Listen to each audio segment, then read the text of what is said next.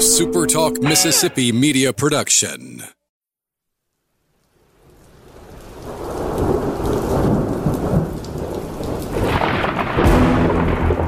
You're listening to Thunder and Lightning on Super Talk Mississippi.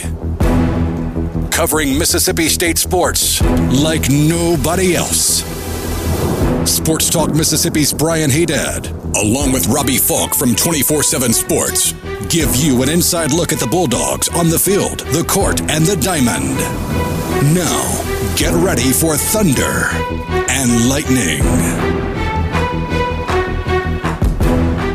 This is Thunder and Lightning here on Super Talk Mississippi. Brian Hadad and Robbie Faulk here with you on a Thursday morning. Thanks for joining us at supertalk.fm or wherever it is that you get podcasts from. We appreciate all you guys out there, our great listeners, especially our servicemen and women out there taking care of us.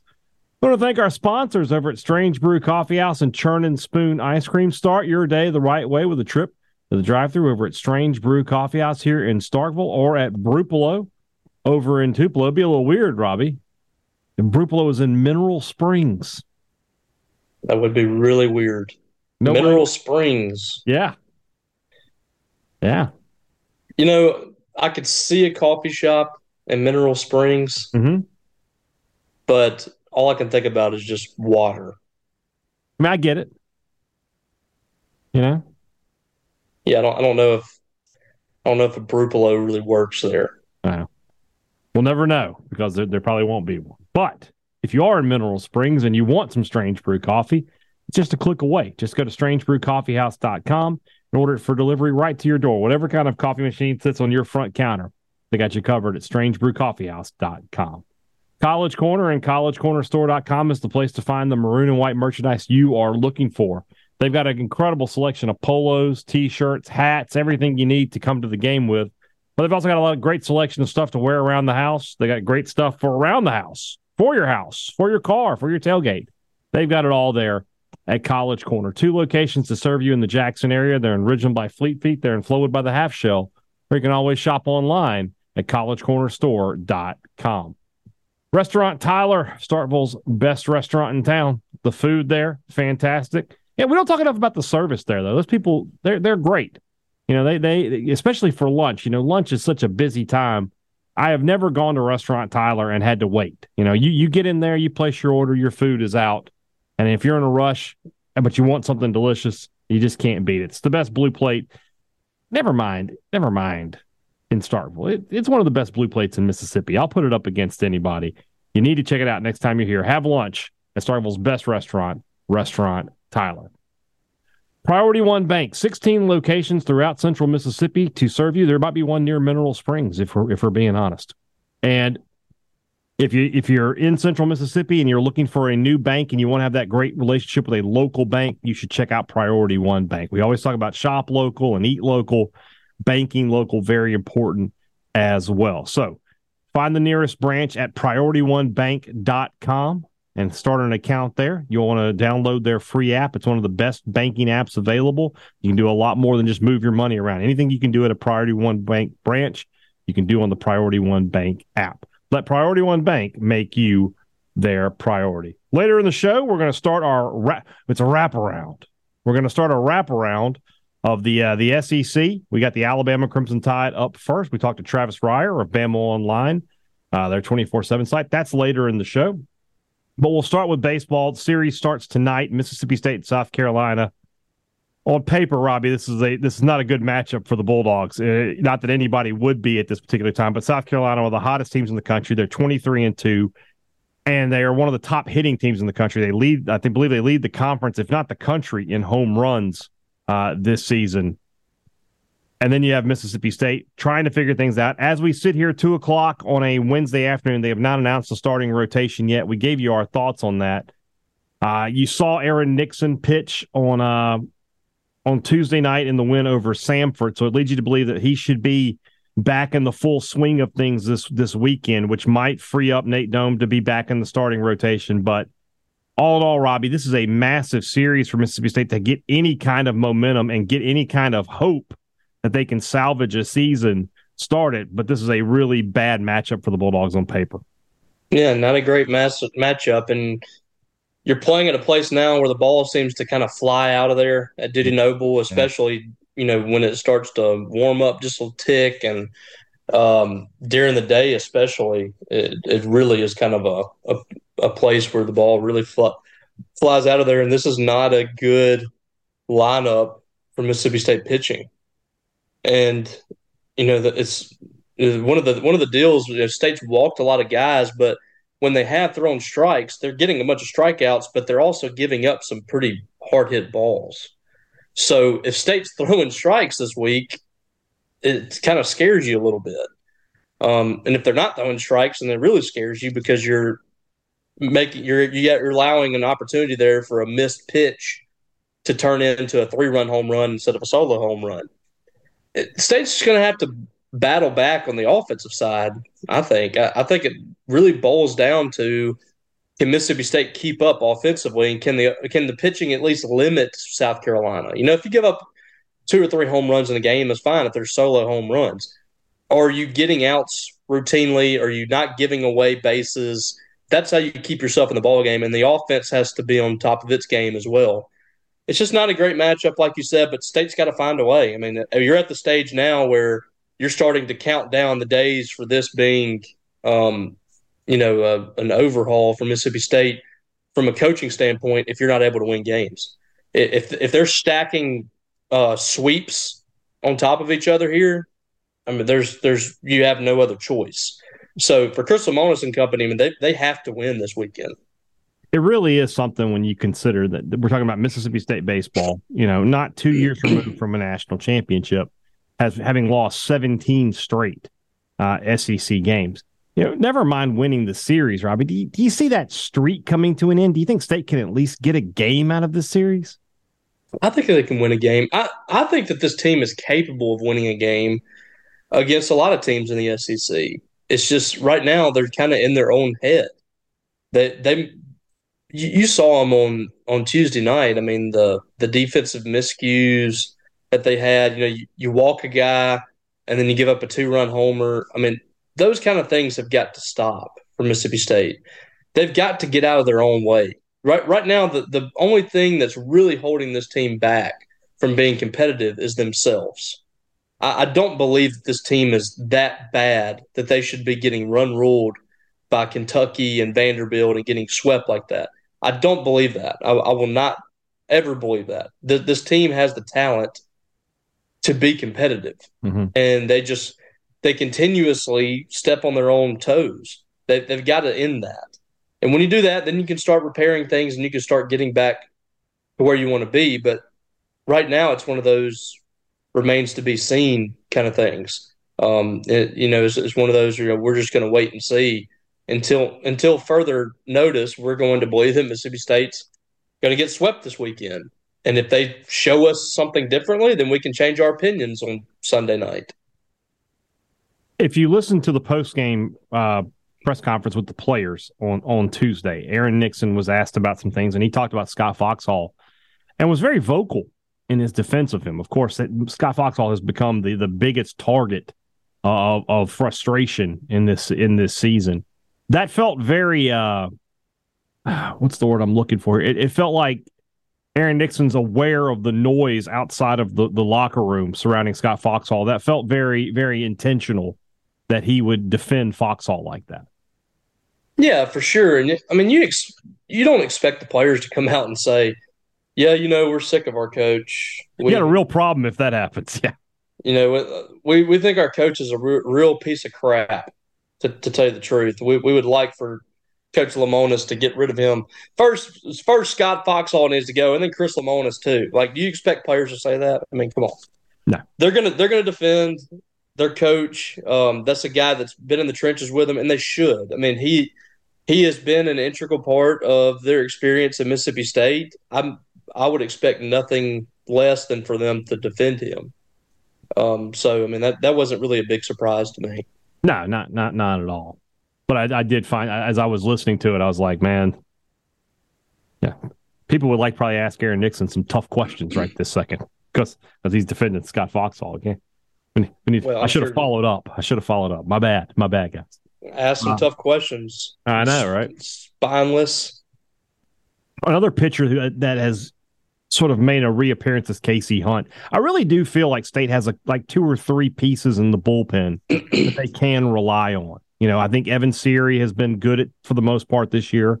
Nixon has been good for the most part this year. You know, he had that rough first outing last week where he beaned three guys. Well, bean's not the right, plunked three guys. Um, yeah, but we knew like that was kind of like a rust mostly thing. rust. Yeah, and then now KC Hunt, since he's made that that comeback, he's been really solid in the bullpen. I asked Lemonis about that last night, and he feels like yeah, that's he's finally found that role. Although I will say, like I, I always am afraid with KC Hunt where he has like three or four good outings in a row, and somebody goes, maybe we should give him another start and see what happens. I, I don't yeah. want to see that. No. It's funny, you know, Aaron Nixon is still not giving up a run. Yeah. He's only given up one hit. So I mean the, But four the, four hit batters and three and a third. So. And three and three walks. Yeah. So I mean he he's got to get his control. But that's kind of everybody. But yeah, I mean KC has been KC did not have a good outing against Vandy. He pitched two and two thirds, walked three guys, gave up four runs, gave up four earned runs. He gave up five total mm-hmm. and, and two hits. With KC, it's always been about control. It's always been about kind of honing in on the zone and attacking because he doesn't give up a ton of hits. This is a guy that since the Arizona State series when he gave up five hits in an inning and a third, right? Um, he's only given up five hits over the course of six games. So, I mean, I thought he looked outstanding against Samford. And uh, against Kentucky, I thought he was really good until you felt like you probably left him in too long, which one hit too long, yeah. You know, I, I didn't I didn't disagree with that decision to send him back out there. You're mm-hmm. trying to steal innings and save Nate Dohm. I was I wasn't just completely upset with that, especially the way he ended the inning prior when he got the big strikeout, left a runner on base. Mm-hmm. So far, for the most part, since that Arizona State series, he's been good. You've seen a lot of good things from him, and um, you know the Vanderbilt series notwithstanding, I mean he's he's had some good moments. Um, and I, I hate to keep like just coming around to like you know if they could just do this and they can do that, they can really turn it around. Like I hate to keep doing that because I just don't know how much longer we can say that. You know, right? I think at some point you have to say this is what this team is. I, I totally. But I, I, do think that there's something to that. I do think that there's enough talent in this pitching staff that you really could turn this thing around. It's just going to take a lot of guys changing a lot of things with how they work on the mound because right now this team has walked 161 guys in 226 innings. I mean, that's just unfathomable. Like yeah. that's, and again, like you look at it and you have 277 strikeouts. Like, how is this team striking out so many people yet also walking so many batters? It, it doesn't make sense. Yeah. Yeah, this is a team that you know for the for a lot a lot of their losses this year have been self inflicted. I mean, a lot of them walks, wild pitches, hit batsmen, and errors. That's been the story of this season. That's why this team is so particularly frustrating. It'd be one thing if they, you know, they just couldn't hit. Like, you know, they just the, the batters just aren't, you know, they, they they don't beat themselves. They just can't find a way to win. This team beats itself mm-hmm. a lot. So that's what that's what makes this team particularly frustrating to watch is is the way they play baseball. Um, you know, and, and and as far as Tuesday night's game goes, I mean, it doesn't really mean anything, but at the same time, every little bit of confidence is is going to help, you know. And and what Lemonis said, like, you just get to have a night where you can smile and you can just, yeah. you know, enjoy being in the locker room, and there's something to that. So, you know, what they, what are they going to do this weekend? I don't think they're going to take the series by any stretch, but can they get a game? Yes, I think they can get a game and and get get themselves maybe going, you know, in a little bit of, a, of the right direction. They go to Alabama next week.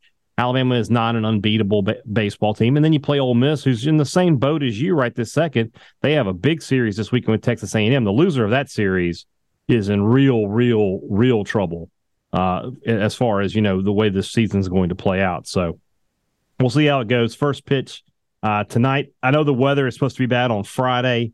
Uh, they have Mississippi State has not made obviously any kind of uh, decisions regarding regarding you know possible cancellations or delays or or you know could move the game up earlier in the day the way they did uh, last week. We'll, we'll, let you know uh, if anything happens there. All right, let's move on into our SEC spring previews. That's brought to you by our friends over the Mississippi Beef Council, who want to remind you that beef it is what's for dinner. Look, if you are uh, looking to cook out this weekend, let me tell you, it's going to be a decent weekend for it make sure you've got some beef on the grill, some steaks, some burgers, always a classic. But hey, don't be afraid to try some new stuff, man. You know, try a tri tip, try a picanha. Uh, you know, maybe do. Some, there's a great video today from our good friend, my good friends. I say my good friends. I just buy stuff from them. They don't know me. But the guys at Meat Church, they did uh, fajitas. I, I love doing fajitas and tacos and stuff on the grill with skirt steak or flank steak. That stuff's just it, it's always at the grocery store. It's not. It's inexpensive. Give it a try. You know, make great meals every time on the grill when you've got beef. Beef, it's what's for dinner, thanks to our friends at the Mississippi Beef Council. Two Brothers Smoked Meats in the heart of the Cotton District is the place to find smoked Southern soul food. I hit, I hit, a, I hit a knob there, and I was like, "What was that noise?" It threw me off. Threw me off Careful. there, Bobby. It's off my game. Uh, anyway, I'm never over. They're never off their game at Two Brothers. Every time you go there, you get that consistency of experience that you want. You know, I, I used to be in the restaurant business, and it's like you know, the pizza might not taste the same, the, the food might not taste the exact same every time, but at least you know when you go in there that the service is going to be good and that the food is going to be good. And that's really all you can ask for. And you get it every single time that you're at Two Brothers. I've never walked in and had a bad meal, walked out saying, I wish I hadn't come here. It's never happened. And I don't think that it ever will. That's the kind of uh, restaurant they are. Great people, great, great place to hang out in Starkville. If you're coming to Starkville this weekend, I know you're already going, but make sure Two Brothers is on your list. Great products and great service is what every business likes to promise you, but Advantage Business Systems, they like to deliver it to you. And they have been for over uh, 48 years. Robbie, how long is 48 years? It's pretty long. I mean, can you imagine? Imagine anything? I can't. I can't. I can't imagine being that old. Hey, that's a that's a long time. Now, 47, not that old. 48? Eesh. Uh, anyway, that's pretty old. That's I, like crossing crossing the threshold there. Uh, yeah, yeah. At that point, you know, never know. Anyway, somebody's gonna be really mad at me. By the way, uh, is that your wife's age? No, no, she's she's forty seven. No, okay. But uh, anyway, when you need technology, you call Advantage Business Systems, and then if you need uh service on that technology that you bought from them, guess what?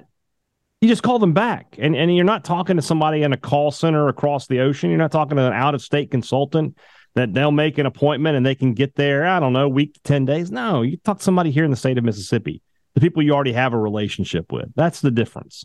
And that's what you want when you call advantage business systems. 601-362-9192 or you visit them online at absms.com find out how advantage business systems will help your business do business the Rogue and their collegiate collection. If you haven't checked it out yet, I don't know what you're waiting for. They have the best collection of polos and quarter zips that I've seen. Great name brands, quality products, and the logos that you, the fan, and when I say that for for state fans, I, I mean it for Ole Miss fans too. I know a lot of Ole Miss fans are not like they're not a big fan of the the the big, you know, cursive Ole Miss. They've got different logos for the Rebels as well. So if you're an Ole Miss fan and you're listening, you know, check them out at the Rogue. I mean, you should know about the Rogue you're an Ole Miss fan. I'm just, I'm just saying. That's all I'm saying. You know. So check them out in the shop in Jackson, or you can ch- shop online at the uh, rogue.com. Don't live the three stripe life, or I guess in the, in the Ole Miss case, the swoop life. You, you have to shop at the Rogue. Is that what they would call it? The swoop life? I don't know. The swoop life, yeah, I guess. Yeah. I anyway, there's uh, a lot of things that you could call yeah. what they do. This weekend, if you're coming to Starkville and you're looking for a new experience, check out Luva Wine Bar at 509 University Drive. An incredible wine list, hand curated by one of the top sommeliers in the South. Craft cocktails and great food, charcuterie, flatbreads. It's really great stuff. And if you haven't been there yet, you're missing out on one of the more unique experiences in Starkville. Right across from Bluto's Greek Tavern, 509 University Drive. Find out what Starkville is one of their best kept secrets at Luva Wine Bar. Earlier today, I talked to Travis Reier. He covers the Alabama Crimson Tide for uh, 24 7 for BamaOnline.com. Wanted to get his thoughts on Alabama, and which is a team, Robbie, quite honestly, for the first time in a long time, I got a lot of questions about. So let's see if he, what the answers are. Here's my interview with Travis Reier as we begin our spring wraparound of the SEC. So we'll start our wraparound of the SEC uh, spring practices with Alabama. We're just going alphabetically. I don't want anything to go to anybody's head. I don't want you know wondering why Alabama's first. I just went alphabetically. I don't want to hear from any uh, any Georgia fans wondering why we uh, we didn't go with them first. Alabama to me, I got Travis Reier. I'm sorry, let me uh, didn't do the introduction. Travis Reier from Bama Online. Uh, that's our 24 seven site. He's been covering the Tide for for a long, long time. Travis, when I look at this Alabama team, you know, I'm looking ahead to media days and I'm thinking for the first time since I've been going there, I don't think I'm going to vote Alabama first in the West this year. I think I'm going to vote LSU first. I just feel like there's a lot of questions surrounding this Alabama team more than there's been in recent years. Just looking at the spring, what are the questions they need to answer coming into the spring? Well, Brian, I think you're going to have company in that regard. I yeah. would be surprised if LSU isn't the preseason pick of the assembled media at 2023 SEC Media Days. But yeah, I mean, when you start at the quarterback position, if you wanted to just look at LSU situation with Jayden Daniels coming back in Alabama in the market for a new starter post Bryce Young, then absolutely, uh, that's a that's as good a place to start as any. And you know, a couple of guys, unlike some of the previous quarterbacks that we've seen step into that role, like Bryce Young, like Mac Jones, uh, maybe not the credentials going into it for either Jalen Milroe or Ty Simpson. Although as recruits, both were hotly uh, recruited and coveted and all those things. Uh, but we just don't know much about either guy. Now we do know that Jalen Milroe made a start in 2022 with Bryce out due to the shoulder injury. Uh, Jalen was in there against Texas A&M. It was uneven at best. He did throw three touchdown passes in that game. He did turn the ball over multiple times. So, bit hit and miss. Uh, fair to say in that start. Uh, Ty has got a lot of potential. Uh, he was a five star recruit coming out of the state of Tennessee. So uh, I think he actually has the benefit of not being as exposed as much to this point to the fan base. It's almost like, well, Jalen didn't play well or didn't play consistently well against A&M. So we've already seen that guy get us to Ty Simpson. I think it's a legit competition ongoing right now. But yeah, I mean, across the board, offensive line, they've got a couple of vacancies to fill there. Uh, they need a true number one to step up at wide receiver. Didn't really have that a year ago. Uh, Jahmyr Gibbs moves on the NFL. Uh, they've got talent at the running back position, but defensively, really right through the middle of that defense, both safeties, you're starting nickelback, uh, and Brian Branch, who might be a first round pick. You got a couple of inside linebackers that have moved on, some defensive linemen. So, yeah, I think you can pick a spot for this team just about, Brian. And feel like you got some things to to figure out. Well, let's go back to the quarterback battle because obviously that's what you know is probably going to make the biggest determination for what Alabama is this season. Two really different style of quarterbacks and a new offensive coordinator with Tommy Rees. Who fits better into what Rees wants to do offensively? And what happens to the loser of this battle? Are you looking at the transfer portal, or will they stick it out? You know, I, I, think there's two camps to that. I think uh, there's some familiarity with Ty Simpson, maybe based on his recruitment a couple of years ago uh, with Tommy Rees. But, you know, as much as I hear from Alabama fans that, oh, Rees is going to come in, this is going to be a run heavier approach with Rees. Um, I would think that would work well for for really either of these guys. Maybe even more so Jalen Milroe. I mean, if you want to dial this thing back to 2015 and ask Jalen Milroe to be Jake Coker, I think he can do that.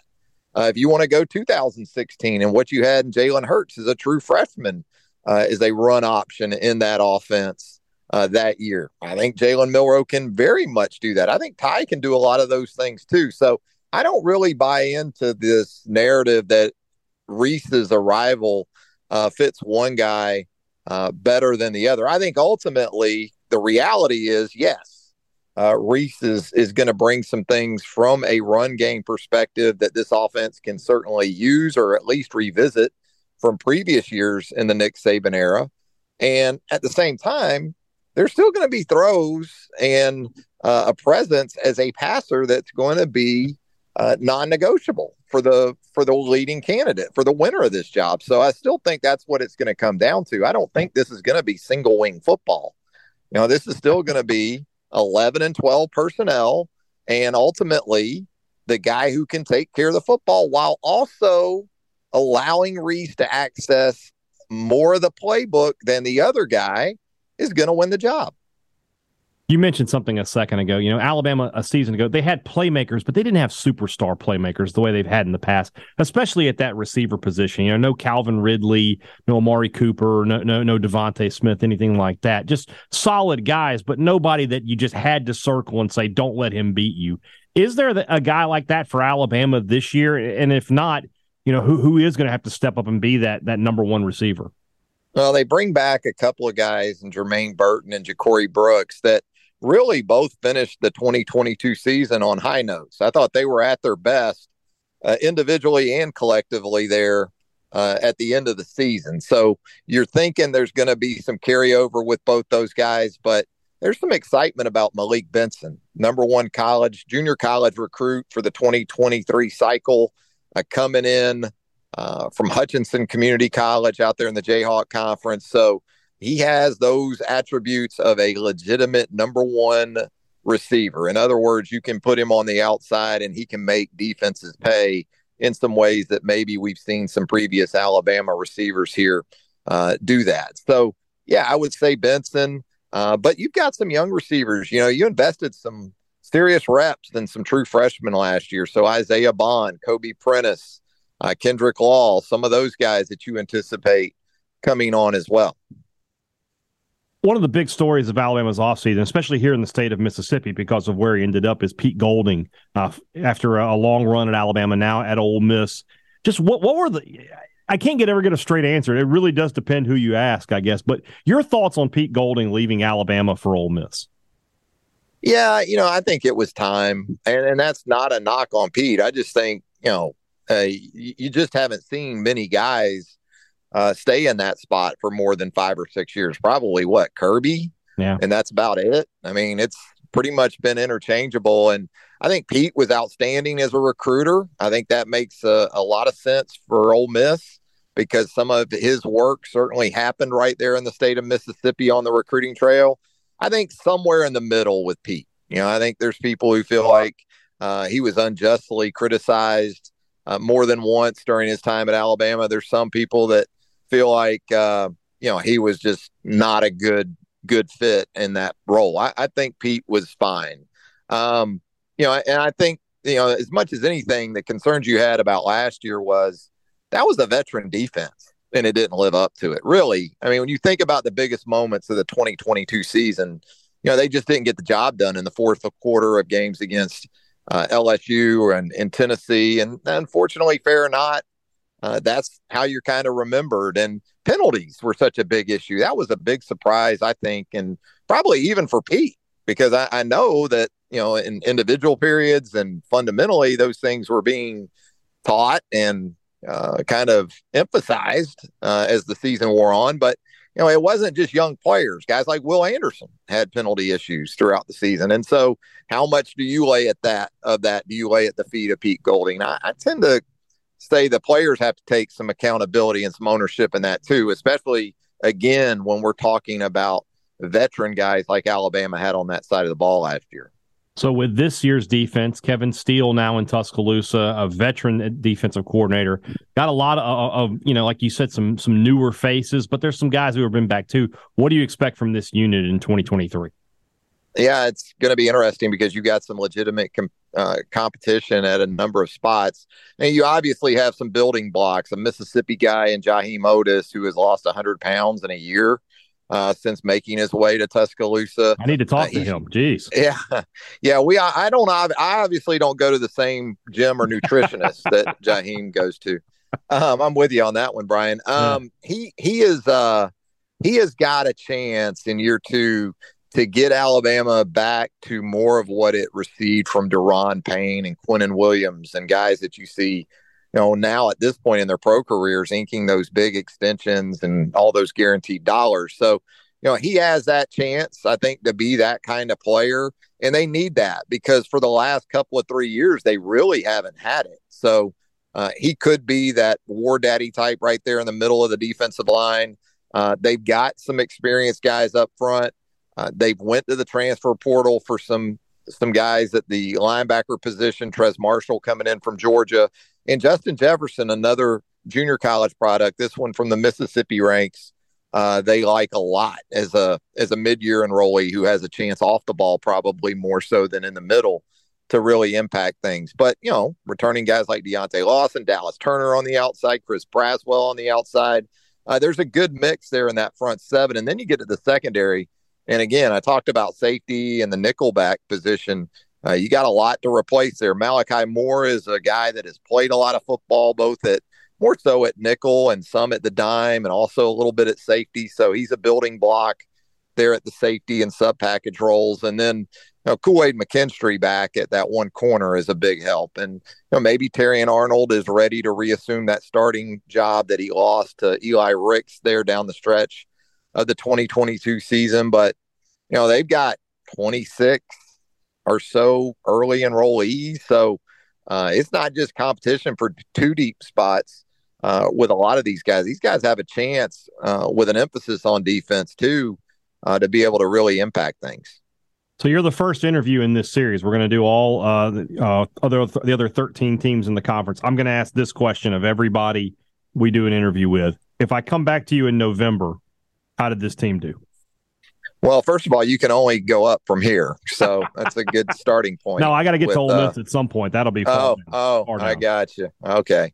Um, gosh, when we revisit this team in November, um, I think it will have beaten LSU, uh, but I also won't be surprised if it drops a game in a in September. Something it never does under Nick Saban.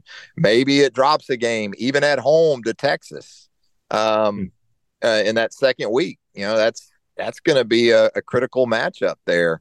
Um, I don't think Texas is going to go to Tuscaloosa feeling overwhelmed, especially after losing by just a point again to a more veteran and quarterback driven team a year ago in Austin. So I, I guess the point is I, I, won't be surprised by much.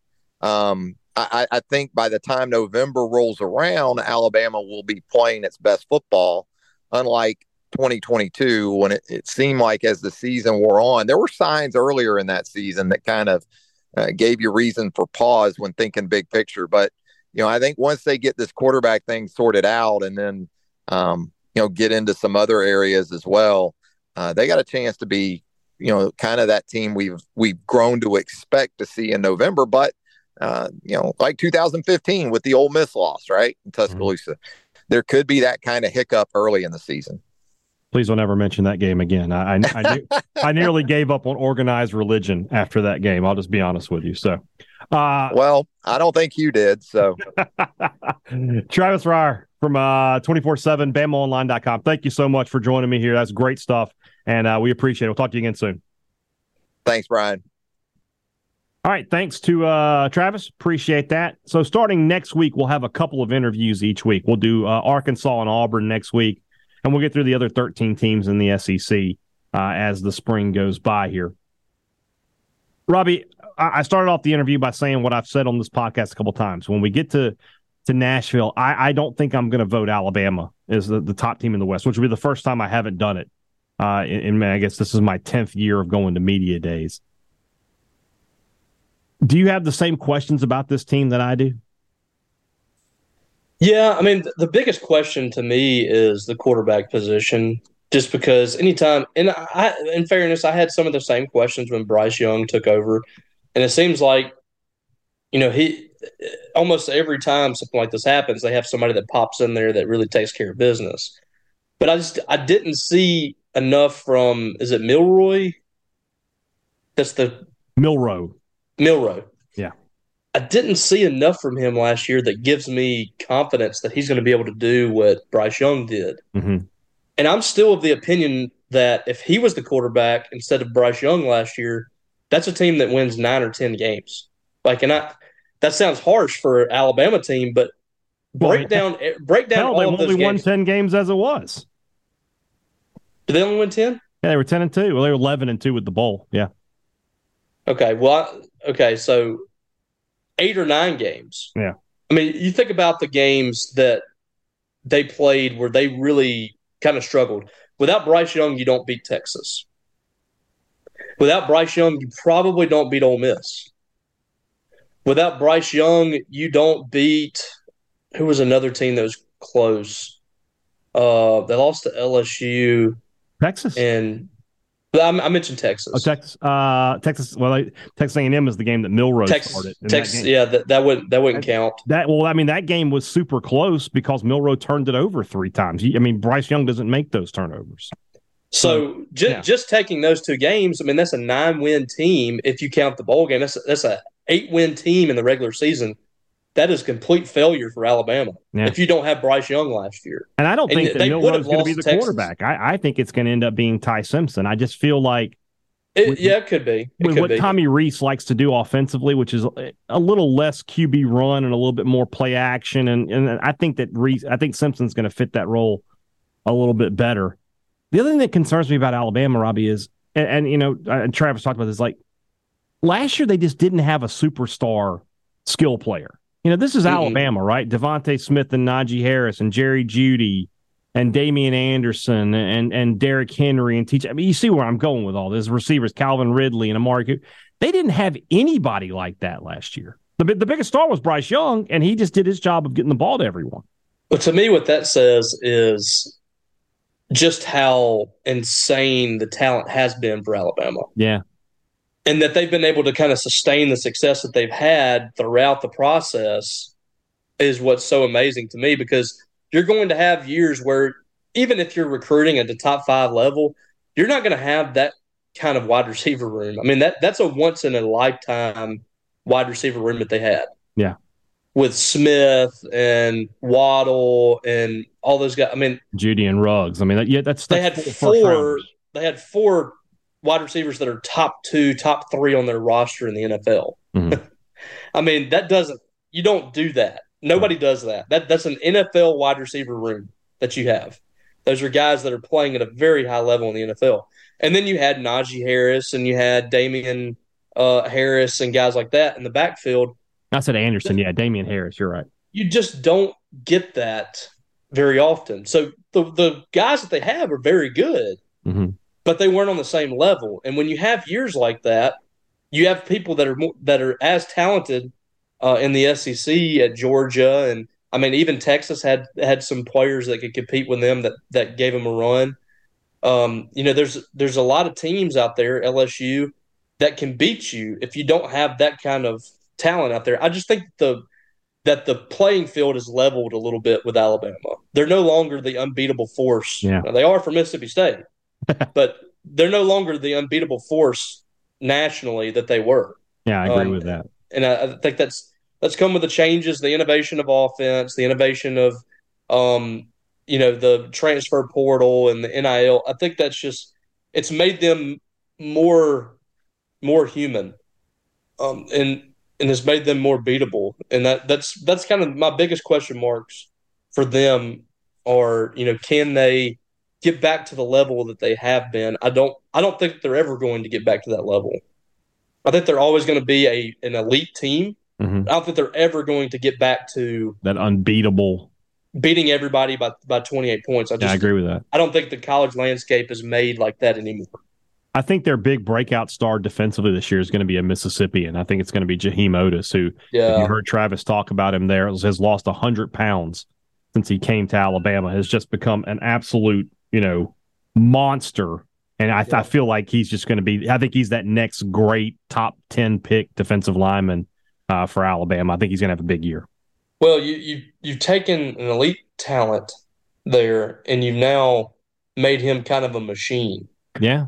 You've, you've turned him into um, a guy that's no longer out of shape, no longer, you know, raw. I mean, he's turned into um, a an NFL guy in just a course of a couple of years. And we've seen what they've done at the defensive line spot over the years.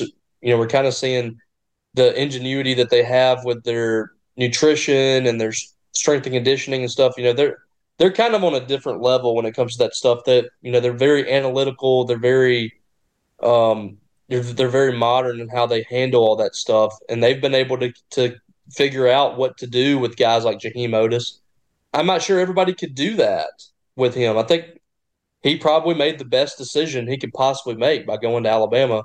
And over the course of two years, I mean, give him a ton of credit. He's put in the work. Losing hundred pounds, man, that that's not easy.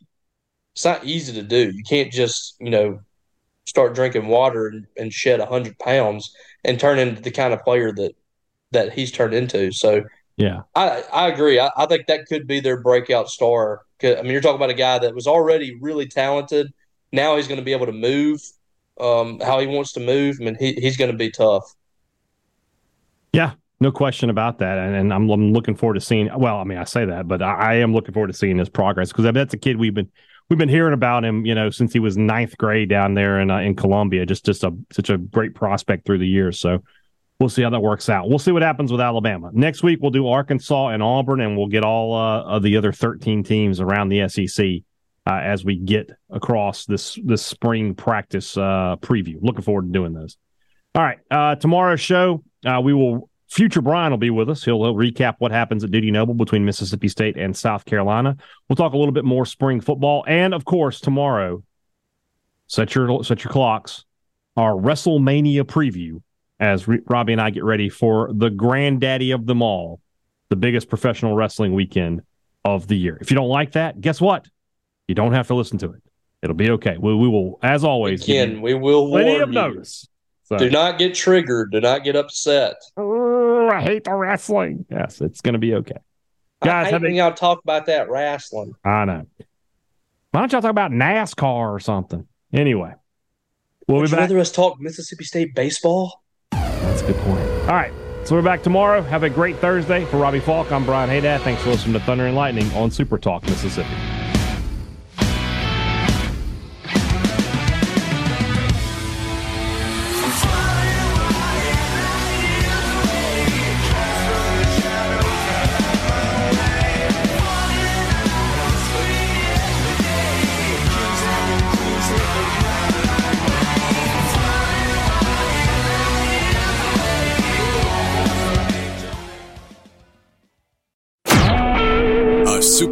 Mississippi Media Production.